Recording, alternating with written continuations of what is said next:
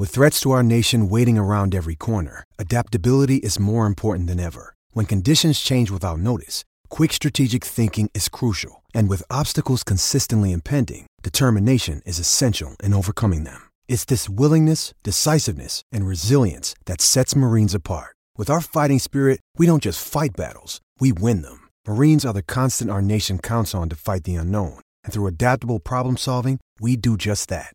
Learn more at marines.com. You're listening to the Utah Man Podcast, bringing you the latest news and analysis for your Utah Utes. Now, your hosts, Cameron, Ryan, and Scott.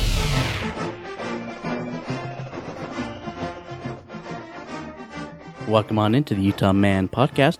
On this episode, we're recapping Media Day for the Pac 12, and we are joined by the world famous Brett Ciancia from Pick Six Previews. I'm Cameron, and we got Ryan, Hey, Ute Nation. and we don't have Scott. And the crowd goes wild. We actually get to talk this episode, I Ryan. know, right? Scott is out on a business trip, if you want to call it what it is. Uh, so he won't be here, uh, but hopefully we get him back next time. Uh, if you haven't listened yet, the last episode we kind of broke down the defense. Uh, when Scott gets back in town, we'll kind of do a preview of the offense. Uh, but we really wanted to at least get a- another episode out, kind of talk about what's going on with uh, the Utes, with with media day, and really, I mean, when we had the opportunity to have Brett on from Pick Six Previews, we couldn't turn that down. Uh, so we definitely had to get something together. Ryan, Utes are picked to win not only the South, but the whole league. This is awesome. I mean, the hype train is running. It's screaming down the tracks right now. I was surprised. I hon- like, I thought they would win the South or predict to win the South, but then when it came out that they were the winners of the conference over Oregon and Washington, Yeah, that surprised me too. I think a little bit. I, I did. I did anticipate them being picked to win the South, but to be the overall champs uh, was a little bit of a surprise. But I think a lot of that has to. I mean, Utah's finally earning the respect of, well, in this case, the media. This is the the, the Pac-12 media is the one who chose them, and um, they're at a point now where they've earned that. They've earned the respect. So this is like the cynical part of me, right? Did did the votes just get split between Oregon and Washington, and that's why Utah won? Or do you think they're really getting that respect? Yeah, that's a that's a valid point. I think that there uh, that definitely could could have played a factor in it because both Washington and Oregon uh, are are predicted to have great seasons and be in the hunt for the for the North Division and obviously for the for the title. Um, however, I mean, I think when you look at the overall view from media from across the country, Utah is getting significant recognition. Uh, and not that Oregon and Washington aren't, but there's just a different feel this year. I mean, you and me and Scott have sat here, sat around this table for the past several seasons and, and got hyped up and talked about how this is this is going to be a good year and the potential, but had never have we had the backing of media across the country. We never get it locally. We never will. Never will. but but this is this is this, it's cool and it's different and you never know how this is going to play out. I mean, injuries play a huge factor in college football. Um and they have to go out there and live up to this hype that's been put on them now. But it's still fun to talk about and to think about the potential of this team. it, is fun and it's great to get that recognition. Um, and I know something we want to talk about Brett about with, with his predictions with the playoffs and Utah. But does Utah need to have this underdog mentality? Do they still need it? I, I I went back and looked at the 2008 poll uh, for preseason in the Mountain West. They were picked second behind BYU. 29 first votes for BYU. Utah only got five first place votes. So they kind of had an underdog kind of all that season because they had BYU and TCU, you know, right there. Mhm. it kind of worries me as a Utah fan. It kind of seems like they, they perform better as an underdog, especially with the Whittingham program. I don't know if they can take that step, that Uh, next step yeah. and be the big dog. It'll be interesting to watch this play out because in all of our years being Utah fans, um, they've always had that underdog underdog mentality, um, and and a lot of the a lot of the time they've had to had a, had to have that. I mean, coming from the Mountain West Conference and being the initial BCS Busters, they were obviously underdogs going up against Pitt in the Fiesta Bowl. They were obviously underdogs uh, in 2009 going up against Alabama in the Sugar Bowl. Um, they've they've always had that mentality, and Whittingham has has has It's almost like he strived in that. He likes to people count him out yeah yeah and count his and overlook his program. absolutely and and uh, and and that's a good way. as- I mean, as a coach, as a leader, that's a good way to motivate your team to to tell them that nobody believes in you, that that nobody outside of this locker room thinks that you're any good. that You can't win this.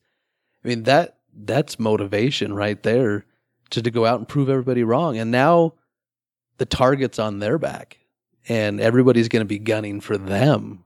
And so that is com- that's a complete mentality shift. At least we're not in the locker room. Maybe their mentality is different than us as fans, but from a fan standpoint, we always view them as as an or have viewed them as an underdog in the past, and it's going to be different this year. Yeah, because now they'll actually have to prove it. And Mm-hmm. I think that's kind of what you're saying. The mentality has to shift that now they're getting this respect, this recognition, and now they have to go out and prove it.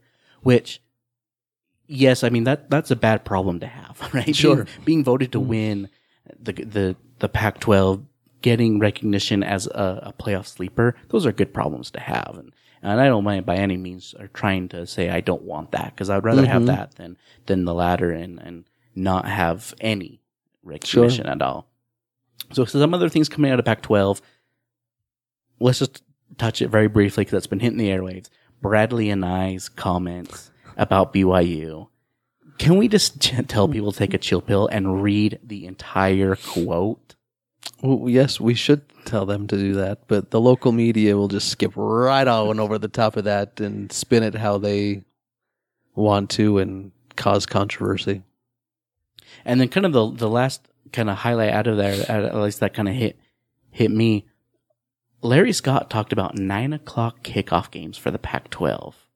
A lot of people are jumping on board with it. I'm not sure I'm there. On a Saturday, I'm still in bed at 9 a.m. Come on, Larry. I mean, I, I, I- see the point that it, it would be noon on the east, on the east coast, and that's where the a lot of the eyeballs are. That's where a lot of voters are. But but really, when the product on the field isn't as great as other P5s, I mean, let's be honest, it's not as great as other P5s, and your TV deal sucks. does it matter what time you kick off? When you're on the Pac-12 network at at 9 a.m. on the Pacific Coast, no one can watch you. So it Yeah, why does it matter yeah. if it's at 9 a.m. or 9 p.m.?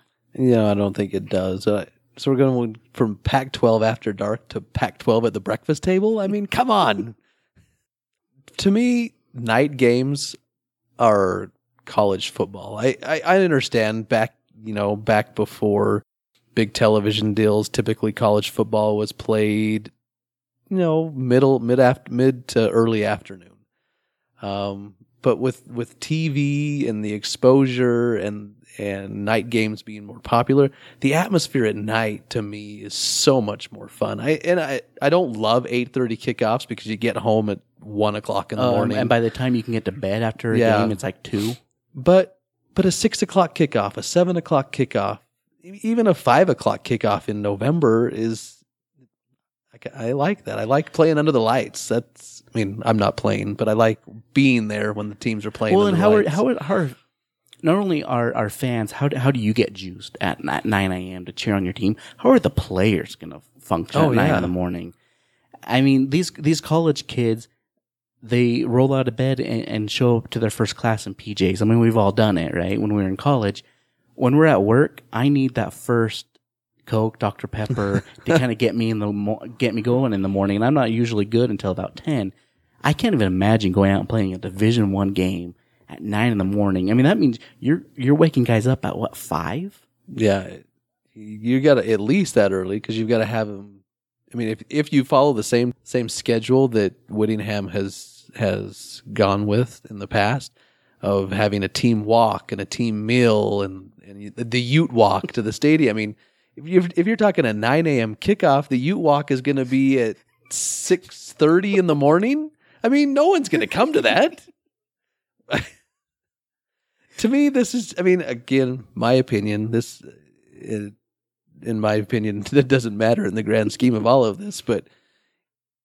It's just another example of Larry Scott not knowing what he's doing. No, exactly. And and I get to back to my point of, of their distribution. If they had a distribution with ESPN, like a full ESPN deal, I think they would get more eyeballs no matter what time. Mm-hmm. If if you have something with ESPN, they are going to pub you up. They have to. They they need the money. Mm-hmm. Look at BYU. BYU and ESPN's deal. BYU gets a lot of talk on on on their college shows more than they probably should. Mm-hmm. They're al- they're usually always picked in game day for their game on who's who what team to win when they you know go around the panel. That's where his issues are. I don't again. I don't think it matters what time you kick off. If you don't have distribution and it's mm-hmm. terrible, no one's going to watch it anyway. Yeah, agreed. So don't make the game suffer. the Pac-12 network deal, their TV deal is is abysmal and needs to be completely redone, and and he just needs to be replaced. So I think that's kind of our thoughts around Pac-12 Media Day and kind of the things that happen. We'd love to hear what you have to say and think, uh, especially about the those nine o'clock kickoff games. Um, if that's something you are interested in or something you agree with, uh, with the Pac-12 move in that direction, you can always hit us up on Twitter at Utah Man Podcast. Yeah, please uh, let us know so when we come back in a week or so with our offensive preview, we can you know address uh, what every you know kind of the majority of what people's thoughts are. Do they like it? Do they don't? Do they not like it? Before we bring in our guest, Brett Ciancia, we'll let you know that that interview is brought to you by a great sponsor with Doubletree Suites by Hilton in Salt Lake City. They're located at 110 West, 600 South. Give them a call at 801-359-7800, or you can always go to hilton.com, and they are the preferred hotel by Pac-12 teams when they're coming into Salt Lake.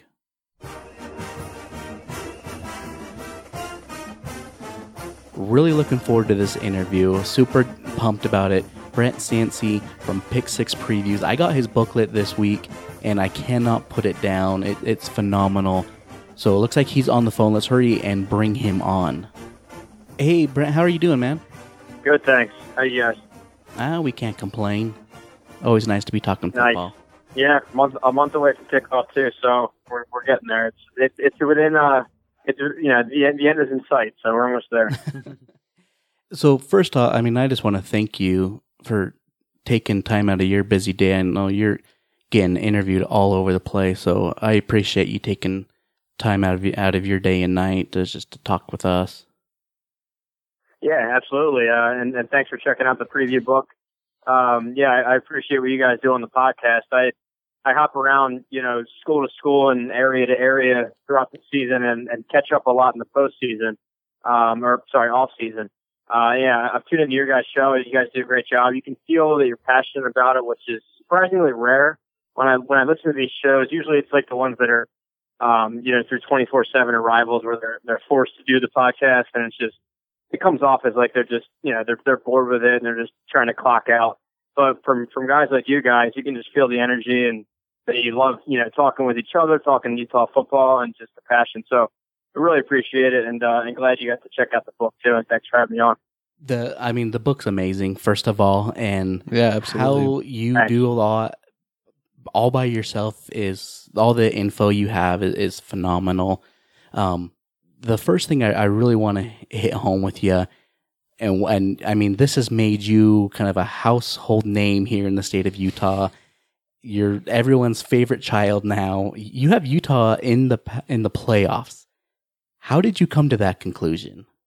Yeah, so uh, yeah, it's been great getting to talk with a ton of Utah fans on Twitter. Um, I got to meet a bunch of you out at uh, at the Rose Bowl. I went out for a doubleheader. I did a UCLA night game that Friday night, and then the USC Arizona State game the next day uh, when Utah destroyed UCLA that weekend. I met a lot of you there. You can tell it's a passionate and, and knowledgeable fan base too. You guys, uh, you, you can sense that. You talk to fans from across the country, uh, especially Utah. You can sense that. So uh, kudos there. I've also mentioned this on, on the Bill Riley show that when I'm watching a Utah game on TV at Rice Eccles, you can kind of feel that energy pouring out of the TV. You can feel the the stadium shaking on that third down jump. You see the camera shaking, um, which is cool. I mean, uh, sometimes when the stadium gets too big or the you know the fan base gets too I don't know used to the you know used to the spotlight, you started to lose that magic. But Utah still has it, and that's on my short list of trips to get to. Um, in terms of how I got to the playoff pick for Utah, there's really two parts to it. One, uh, where I see Utah within the Pac-12 this year as champion. Um, and then the second part was how I saw the playoff bracket shaking out. I, I go by, there's four spots for five leagues. Uh, at the top, I had Clemson as a, a, a shoe in at number one. There's really no competition in the ACC. Uh, number two, I went Georgia over Alabama this year out of the SEC. And number three, I went Ohio State over Michigan uh, or not over Michigan, but most people are picking Michigan, Ohio State. So for the fourth spot, it came down to my Big 12 champ, my Pac-12 champ, and I think the Big 12 uh, between Texas and Oklahoma, the winner that prevails out of there is going to have two losses uh, or more for that matter. And uh, when I take a look at Utah's schedule, it's very manageable in the non-conference and in the cross-division slate, where Utah is missing Stanford and Oregon. Um, and uh, and yeah, so I think that Utah either goes 13 and 0 or uh, 12 and 1, and I think that the 12 and 1 will be able to get them in. But uh, we can we can break down uh, Utah's roster, personnel, and staff, which really got me excited. If you want to go that route. Yeah, absolutely. I I mean, I think uh, looking at what uh, you've got the D line uh, ranked number one in the country. You've got the the DBs ranked, I think, num- number nine. Um, and I'd love to hear your thoughts on uh, maybe just expand on why you think they're they're ranked so high. Yeah, sure. Um, yeah, so yeah, you're right. We have the number one defensive line in the country. Uh, I look at two things the, when I'm grading these units, especially defensive line. Uh, one is your star power at the top, and number two, your overall depth. Because at defensive line, especially, you want to be able to rotate guys in, have them fresh late in games and late in seasons. Um, so first with the star power, yeah, you have Bradlee Anae and Leki Fotu both NFL caliber players. I know Bradlee Anae, well, I guess they both decided to come back. Um, and once that decision was made, you started to really think about Utah going higher than, than, uh, than I did back in November. Um, so right away, the star power at the top. And then you have, yeah, so they're, they're surrounded by just a core of guys. They could probably rotate 10 deep and, and still not miss a beat. Uh, John Penisini there in the middle. Um, even a guy like Max Tupai, who about halfway through the year really started to find his uh, find his stride, and uh, you just there's a lot of positive momentum there that you can sense building into 2019. Um, and to take it a step further, really is uh, when I go through these these uh, previews and these conference projections and the whole bit. Uh, I put a lot of weight on the coaching staff and their track record of development and player development and talent evaluation and culture, the you know all the intangibles. But I found ways to numerically show those. And Utah is always up there with the Whittingham staff and player development, win conversion. So there's just an added sense of security that I know that they're going to max out this talent that they have on hand. So all pointers point to a number one defensive line for Utah. Yeah, and I noticed in your breakdown of, of your P5s that you have, you have Utah listed as number one for player development. Kind of what goes into that calculation? I mean, because obviously, I mean, we're homers. We're going to completely agree with that that Utah's always kind of finding those kids that are overlooked and, and get them to NFL caliber. But kind of what goes into your calculation when you're looking at, at teams and, and mainly Utah? What are they doing that's that's making them ranked number one in your player development? Yeah, yeah, thanks. I think um, so. In my book, you'll see a lot of uh, newer, you know, advanced stats or things that I've developed. Kind of, I call them win conversions. One of them, player development, game grader really they're numerical ways uh, to kind of put a number on what we're watching on film.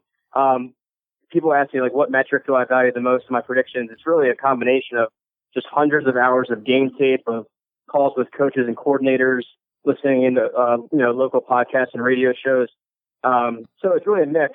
But what I try and do here is uh, get a number on these buzzwords you always hear. Like you, you hear everyone, oh, they're great player developers. Really, what went into my formula here to try and get a number on it was I look at their track record of recruiting. So look at the last 10 year recruiting trend for, for Utah, for example. Uh, I know the five year they're around 38 uh, nationally. Then you look at actually what their uh, their output into the NFL. So you're getting a raw talent uh, product on campus as you know raw 18 year old freshmen. What, are they turning out when they're juniors, seniors, or fifth year guys going into the pros? And when you combi- when you relate their recruiting rank to their NFL output, Utah's number one.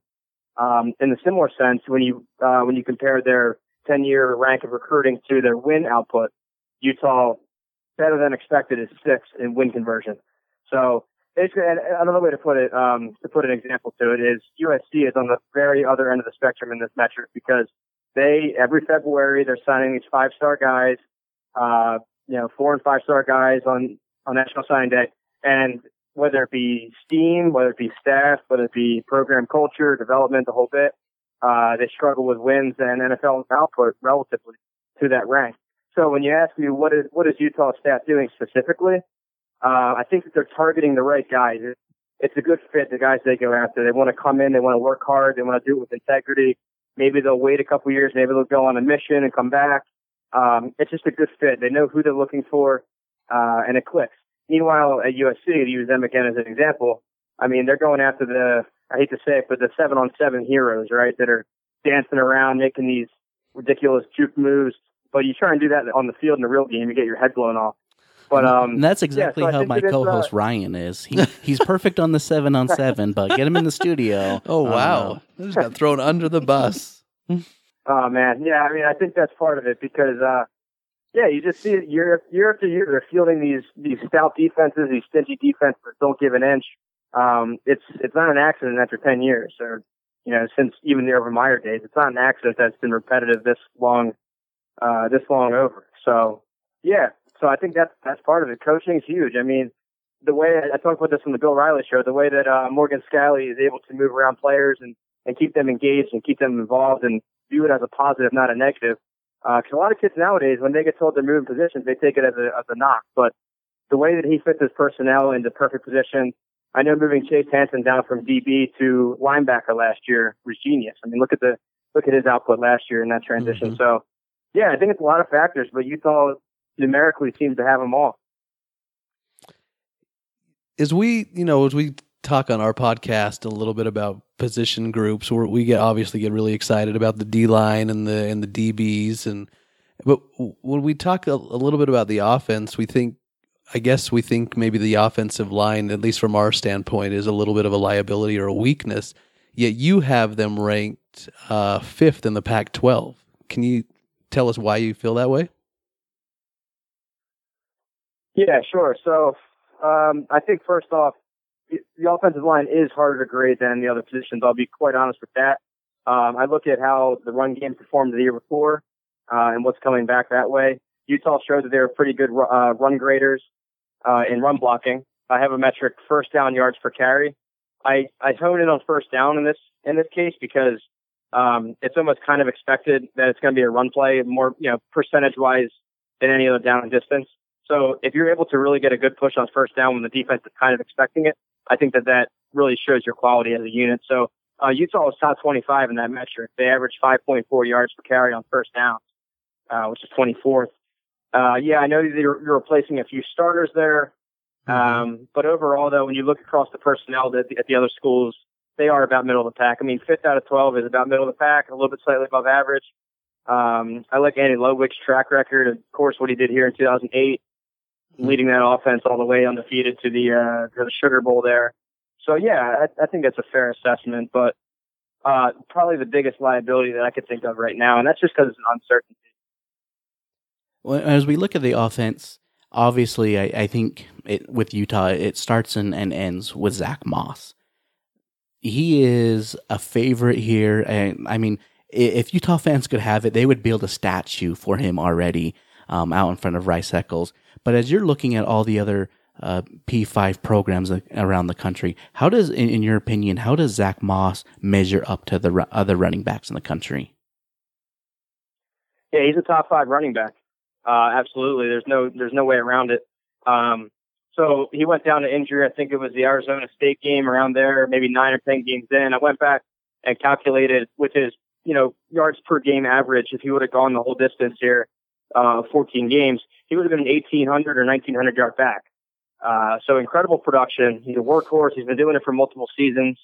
Um, so, and also in my book, I, I talk about the whole unit overall, the running back unit per se. Uh, and it's not just Moss.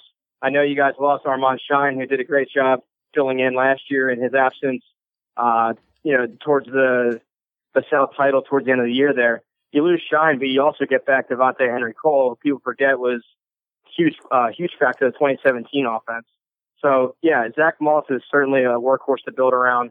I think he's top five. I mean, off, off the top of my head, if I had to rattle them off, I'd probably go Jonathan Taylor one, DeAndre Swift, J.K. Dobbins maybe. Um, whoever emerges at Alabama, they have like five great guys. Uh, and then I think right there it would be Eno Benjamin from Arizona State and Zach Moss are my two Pac-12 guys. So uh, top five, top six is what I'd say for Moss. And then around the state, there's a big discussion, uh, especially on like local sports radios, um, about the three quarterbacks in the state with Jordan Love at Utah State, uh, uh, the Wilson, Zach. can't think it was first, Zach Wilson, thank you, Zach Wilson um, down at uh, BYU Provo, and then Huntley up at Utah. And there's a lot of comparisons just within the state. But if we take a, a step back, how do you see uh, Huntley's game, and, and where do you see him ranking uh, within the Pac-12? Yeah, I think the, that he's definitely uh, upper tier in the Pac-12, upper half in the Pac-12. Um, I don't cover the the group of five or non-AQ teams as much, uh, if really at all. I, I really honed in on the on the Power Five, 65 programs. Yeah, that's all, uh, all so you need to worry about is P5. right, all yeah. you need to worry about well, is yeah, P5. What's, what's no one cares about BYU or Utah State, honestly, right?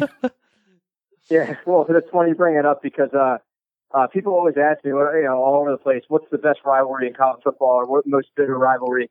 Um, you know, the national guys will just say Ohio State, Michigan, Oklahoma, Texas, but I mean, I'm on Twitter every day. I'm in the trenches with uh, with Utah and BYU fans. I see it every day. I call it a 365 day rivalry because there's guys don't take a break, man. It's uh, it's true. It's, um, no, yeah, it's uh, it, it's it's an all time bitter rivalry. I mean that and uh, the Carolina Clemson because uh, I say this too because BYU fans know more about Utah than Utah fans. Like you guys know each other's team. It's like um, you know they. I, I guess from an outsider, it seems like Utah wants their history with the you know the national title, the 20 years of great passing offenses and the the, the national brand. But then BYU wants from you guys the, the, the biggest prize in Division One athletics, which is the Power Five bid, uh, the Pac-12 you know conference affiliation. So mm-hmm. it's uh, it's very interesting as an outsider, and uh, it keeps me entertained all days of the year there. So, but uh, but back to the Huntley and the Pac-12, I think we're going to see a big development here. Um, the only thing is, I wonder if he can complete a whole season healthy. He's been banged up at times, um, but I, I was excited. It was just as the, just as the offense was really starting to fire on all cylinders there in October. Um, he went down to injury. It's a shame because uh, the first uh, you know, the first four games he started September, uh, the offense seemed kind of like a one trick pony. It was just kind of he would drop back and just hone in on wherever Britain Covey was and and throw it to him, even if he was triple covered or even if some UW defender was going to rip his head off. Which my God, that guy took a beating, and I, I give him all the respect in the world how resilient he was. Um, just kept getting up at time after time, but. So yeah, I really saw Huntley grow into October uh, I saw some new formations coming out. Utah used that diamond package with some misdirections and uh, with Moss, you know, workhorse and the ball down the field to open up play action. So I really like that October Huntley, and uh, I'm really hoping that we see more of that, especially with my uh, with my Pac-12 champ pick. I think we, we need to see more of that play from Huntley. Hey, back in the when we first started chatting with you, you would mentioned that the Utes could possibly go to the playoffs as a one-loss team. Who who do you see as their uh, their toughest opponent, and who could that loss be if that's the case? Yeah, so my take on that is I think that the I, I have faith in the committee that they would take a one-loss Pac-12 champ um, if the other competitor was a two-loss champ in Big 12 uh, or even a one-loss runner-up in the SEC. I think that it has to happen, and this isn't always the best logic. But I think that if you have a five Power Five leagues, and you, uh, the Pac-12 has been out for a couple years here, I mean, you you can't keep uh, you know, keeping the Pac-12 out? Are you going to just consider them a second-class conference, which is ridiculous? So, so anyway, anyways, back to the point here. Um, I think that the toughest game is going to be at Washington. There, there's no way around it. Um, people I see on Twitter are really overhyping USC, which shouldn't be a surprise because USC is the most overrated team in the last decade in the Pac-12 statistically. It's not even an opinion; it's numerically. Um, so I think that they go in. I mean, Utah destroyed them last year. They outgained them by over 350 yards. Uh, mm-hmm. The score really wasn't indicative of how bad that beatdown was. So I'm not really scared of USC. Um, you know, the pirate with Washington State's always tough, and it seems Utah's had an issue with them. I think it might be three or four straight losses against them. Um, but no, it's the toughest game is at Washington, no doubt about it.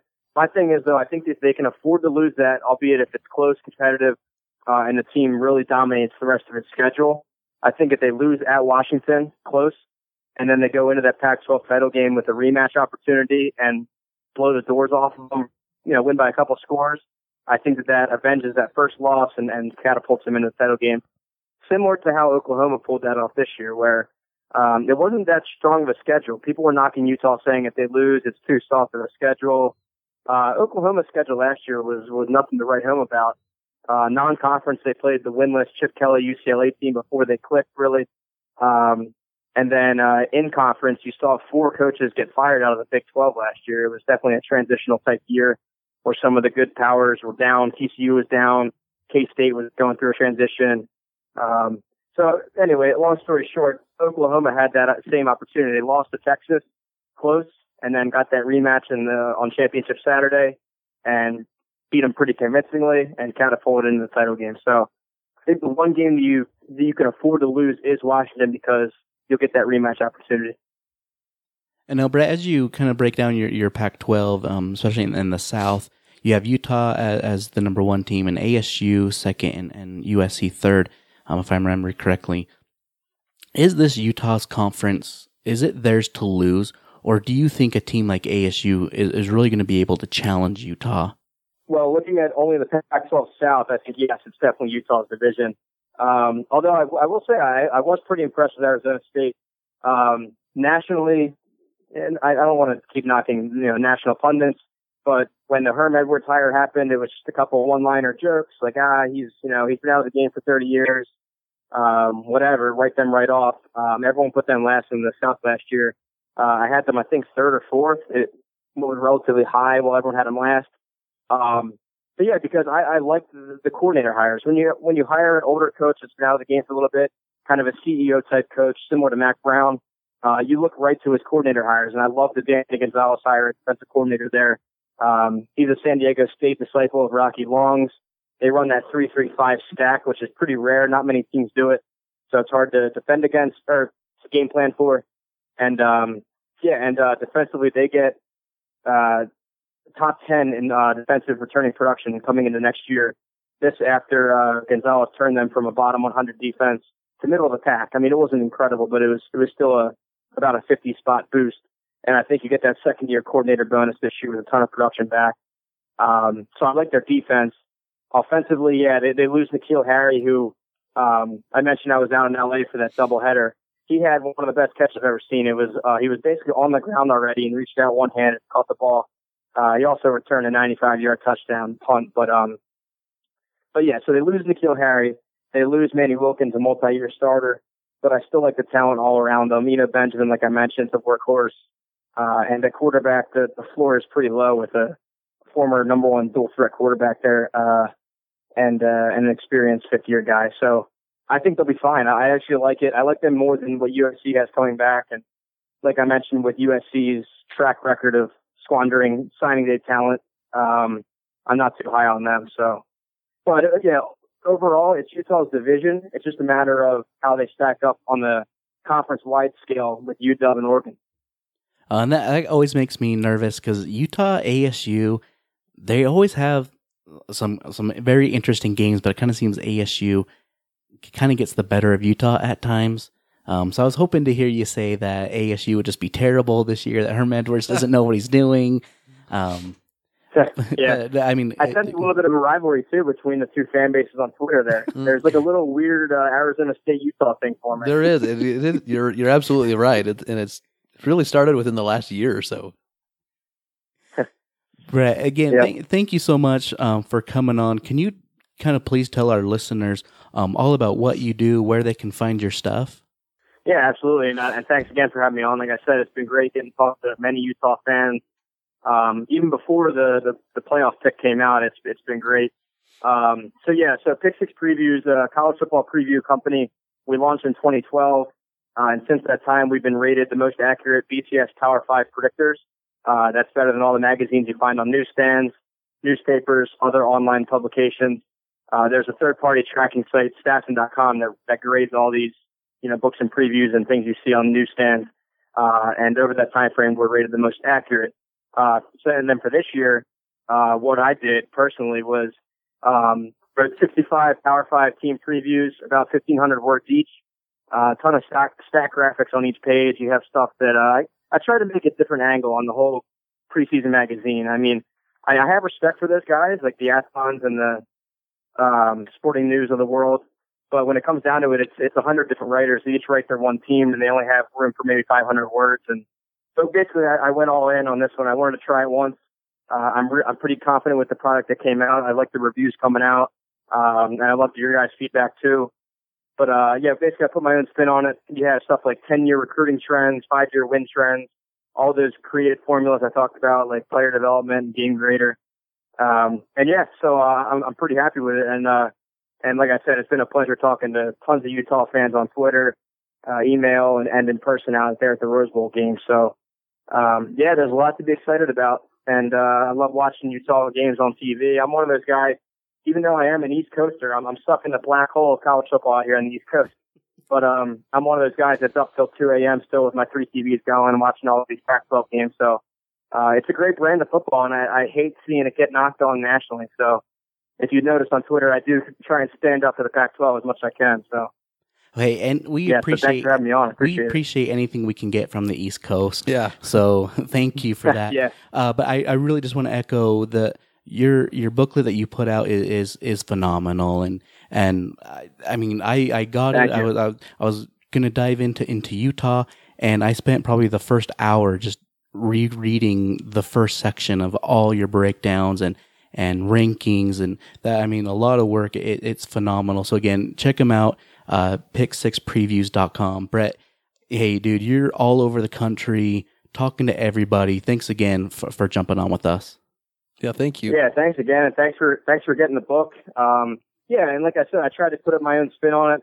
Uh, you'll see in those first introduction paragraphs, uh, I really tried to bring in the program context, the program history, because it really does matter. I mean, I, I actually enjoy digging in, into some of these under the radar programs, like in Illinois or UNC, uh, more so than the Clemsons and Alabamas. Everyone just talks about them, so it was kind of fascinating going through. Um, and uh, and also in, in some of the pre preseason magazines you find, uh, it's very specific on guys' heights, weights. I mean, you know, everyone's six three, two hundred. We we kind of get that, but uh, what I tried to do is dig in and look at you know coaching schemes, trends, uh, what what they're trying to develop on on both sides of the ball. Some X's and O's are layered in there, and just overall trends, like I talked about. So, yeah, tried to make a different spin on it, and I really appreciate all your guys' feedback and uh, and compliments on this show and on Twitter. So, uh, keep up the good work. I really appreciate having me on. Awesome. Thanks, dude. We'll we'll be in touch. All right. All right, thank you. Thanks, Brett. See you guys. Good luck this year. So a big thank you to Brett for coming on. Again, you know, check out his his site at pick6previews.com. We have his breakdown of, of all the P5 teams. It's phenomenal, and especially if you're a Utah fan and you want to drink some Kool-Aid, that's something you mm-hmm. definitely have to go in and get. So as we wrap this episode up, Ryan, you had something you wanted to bring up about Zach Moss. Yeah, and you know, this isn't really earth shattering or breaking news by any means, but any of you who saw any of the TV interviews from Media Day, Zach Moss is a truck. He has put on a ton of muscle. I mean, his his thighs, his shoulders, his arms, his neck. It's it's unbelievable. It's crazy. I you'd think that he couldn't do any more. Like last year when we saw him in the offseason, and then see him this year, dude, he could kill a man with his pinky. I swear, he's he's built. he's going to be tough to bring down. I mean, if his if he can, can stay healthy, the Utah running back rushing record is going to be completely shattered, and he's going to hold it for a long time. As it should, right? I think Yeah. if Utah's going to be successful, it, it's going to have to ride. Oh yeah, with Zach yeah, Moss. And- absolutely. And we'll talk about. I think we'll elaborate that a little bit more as we break down the offense in our next episode. But uh, yeah, this this offense is going to be featuring the Zach Moss train And Ryan, where where can people find you on Twitter? at Drum and Feather. That's drum, the letter N, feather. Oh, you can follow me on Instagram and Twitter at Utah Man Podcast. You can always download us on iTunes, Stitcher, Google Play, anywhere you can listen to a podcast. We are there. You can always go to our home at UtahManPodcast.com. Go you. Go Utes. Go Utes. We'll be till I die, Ki-yi. Sounded just like it.